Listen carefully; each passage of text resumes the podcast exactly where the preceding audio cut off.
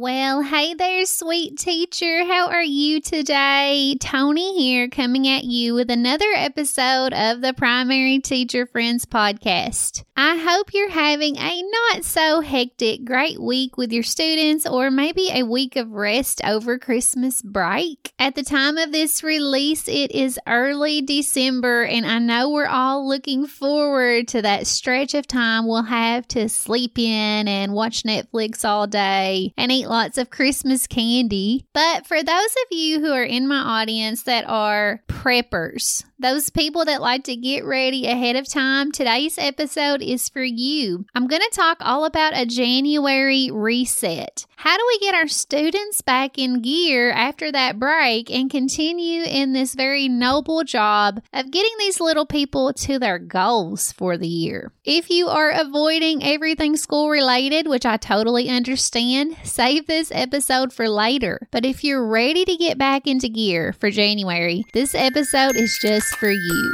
Are you ready?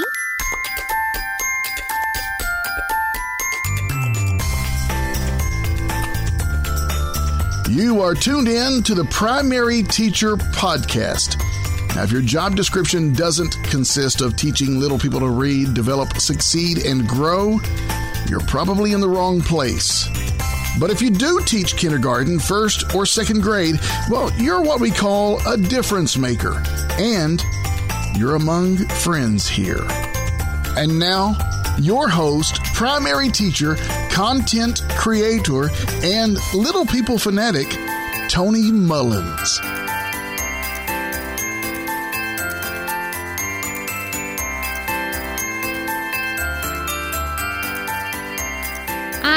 So looking forward to Christmas break. Even though this year has not been as physically strenuous as a normal year, you can bet my brain is completely fried from sitting in front of a computer day in and day out. So, yeah, I am totally geeking out over this idea of Christmas break, but I'm not going to forget during that time that I have an incredibly important, monumental job to do come January 1st. And that is to get my second grade readers across the finish line. And so that was my thinking behind today's episode. If you are avoiding everything school related, and I don't blame you if you are, come back to this episode later. But we have some big fish to fry starting back in January. We have to get those kids over the finish line. And in order to do that, we need them to be in gear and ready to learn when it's time for us to get back to it. So I've technically been a teacher for more than 10 years, but for my eight years in public education, I've always found January to be very, very challenging. During many of my years, I show back up in January unprepared. That's because I had a long list of things to do over break, but somehow in the mix of all the holiday cheer, forgot all about my real job. So I'd like to help you avoid that very same shortcoming. I want you to be ready in January to face what is about to hit you. Although sometimes it seems to drag, the rest of the school year actually passes by very, very quickly. We get back in gear in January, and before you know it, it's end of the year season. And I've reflected at the end of the year many times and regretted not being more prepared, not more focused. So now I face January with three main goals in mind to help my students get a refresh and a restart to their school year. So if you're ready to hear them, here are three ways to get back in gear come January.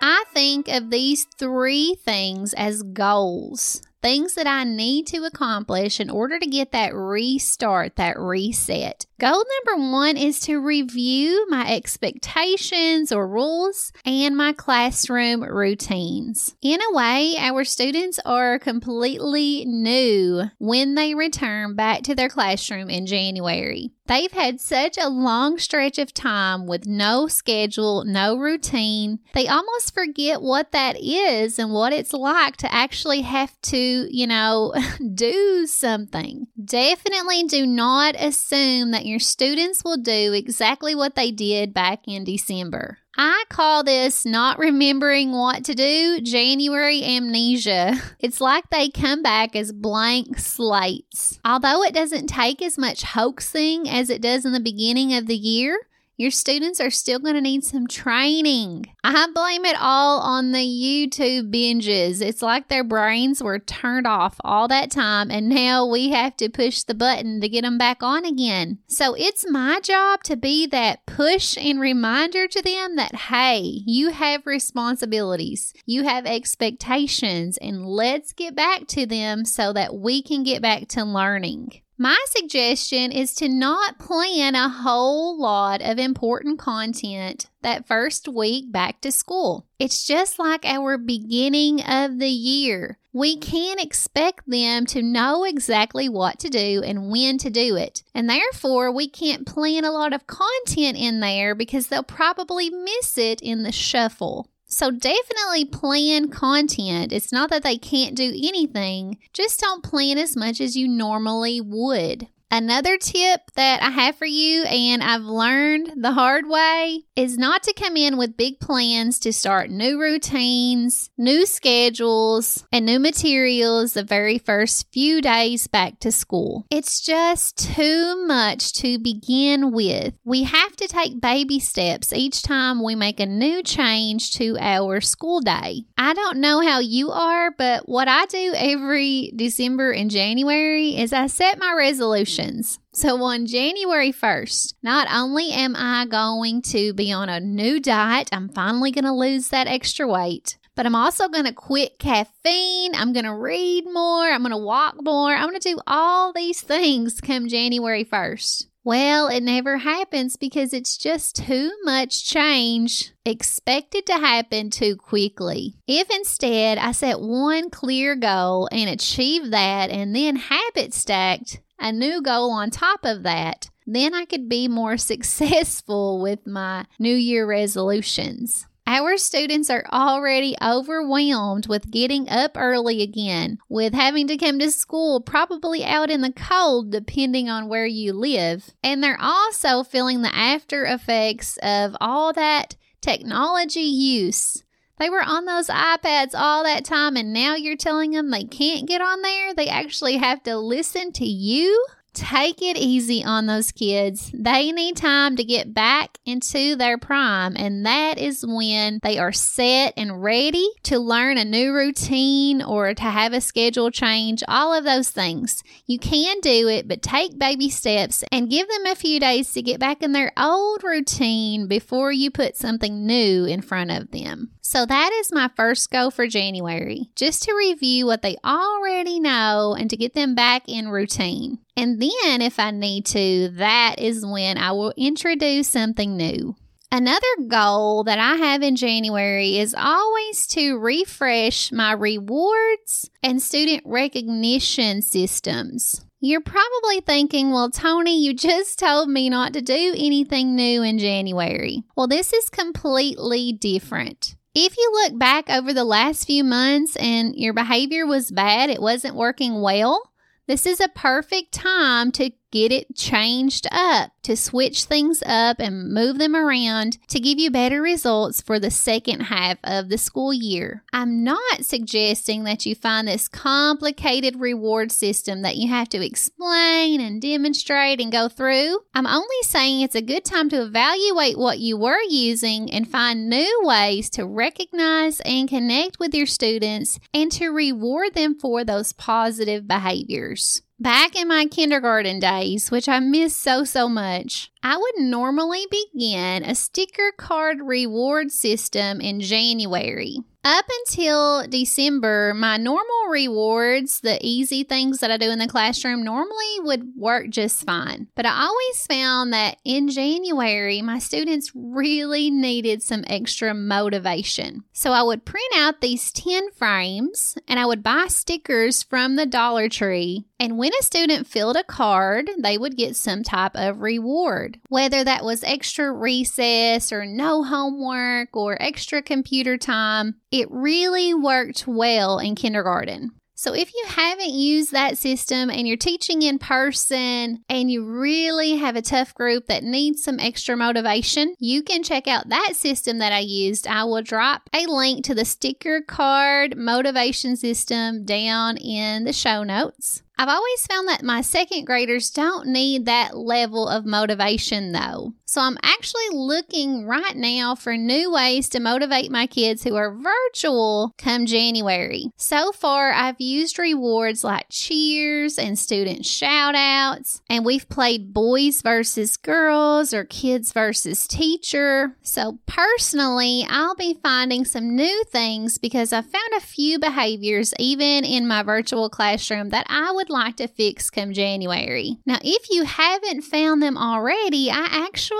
have a whole set of virtual classroom rewards that are free over at teachertony.com forward slash virtual rewards. Those are some very easy ways to reward your students if you're teaching virtually or even if you're in the regular classroom. They work very well. And one of those strategies could be a great way for you to come back in January and reward your students and boost their engagement. Just remember that our students always need recognition. They need to feel competent and capable in your classroom in order to learn at the optimal level. So, whether you believe in rewards or not, be sure to recognize students for their efforts in some way or another. So, goal number one is to review expectations and routines. Goal number two is to use a new reward or student recognition system. And finally, my third goal, one that I highly recommend, is to give your parents and your families a refresh too. So, we all know how important family involvement is in our students' success, especially at the primary level where our students are very reliant on the adults in their life to support them. Well, don't forget their families need a refresh too. Likely they've gotten out of routine and they've forgotten things that they knew a few weeks ago, and they need your support now, just like they did at the very beginning of the school year. So, go ahead and plan that you're going to have to give parents extra support in January. Back in August and September, when we first started going back to school and we were all virtual, I knew that most of my evenings would be filled with supporting parents with tech support and all those things that they needed to help their student be successful in the school year. Well, I'm going to approach January in the very same mindset, and you should too. Let's not get upset with them when they forget things that they once knew, when we have to give them extra support and even grace. Let's be a little more lenient than we usually are until they get back into their prime as well. You know, this would be a great time to consider a parent meeting to refocus on goals and to review the expectations. If you're teaching virtually, you could even record a video and make it a graded assignment on your Google Classroom or Seesaw or whatever you use. Or if you're teaching in person and you're worried your parents won't see it, consider sending a QR code home that links to the video with a few short questions at the bottom that they have to answer and then sign just to ensure that they see your video and they have access to that information that will help them to reset and reboost for January. This is also a good time to mix up things with your communication just a little bit. Evaluate what you've used up to this point.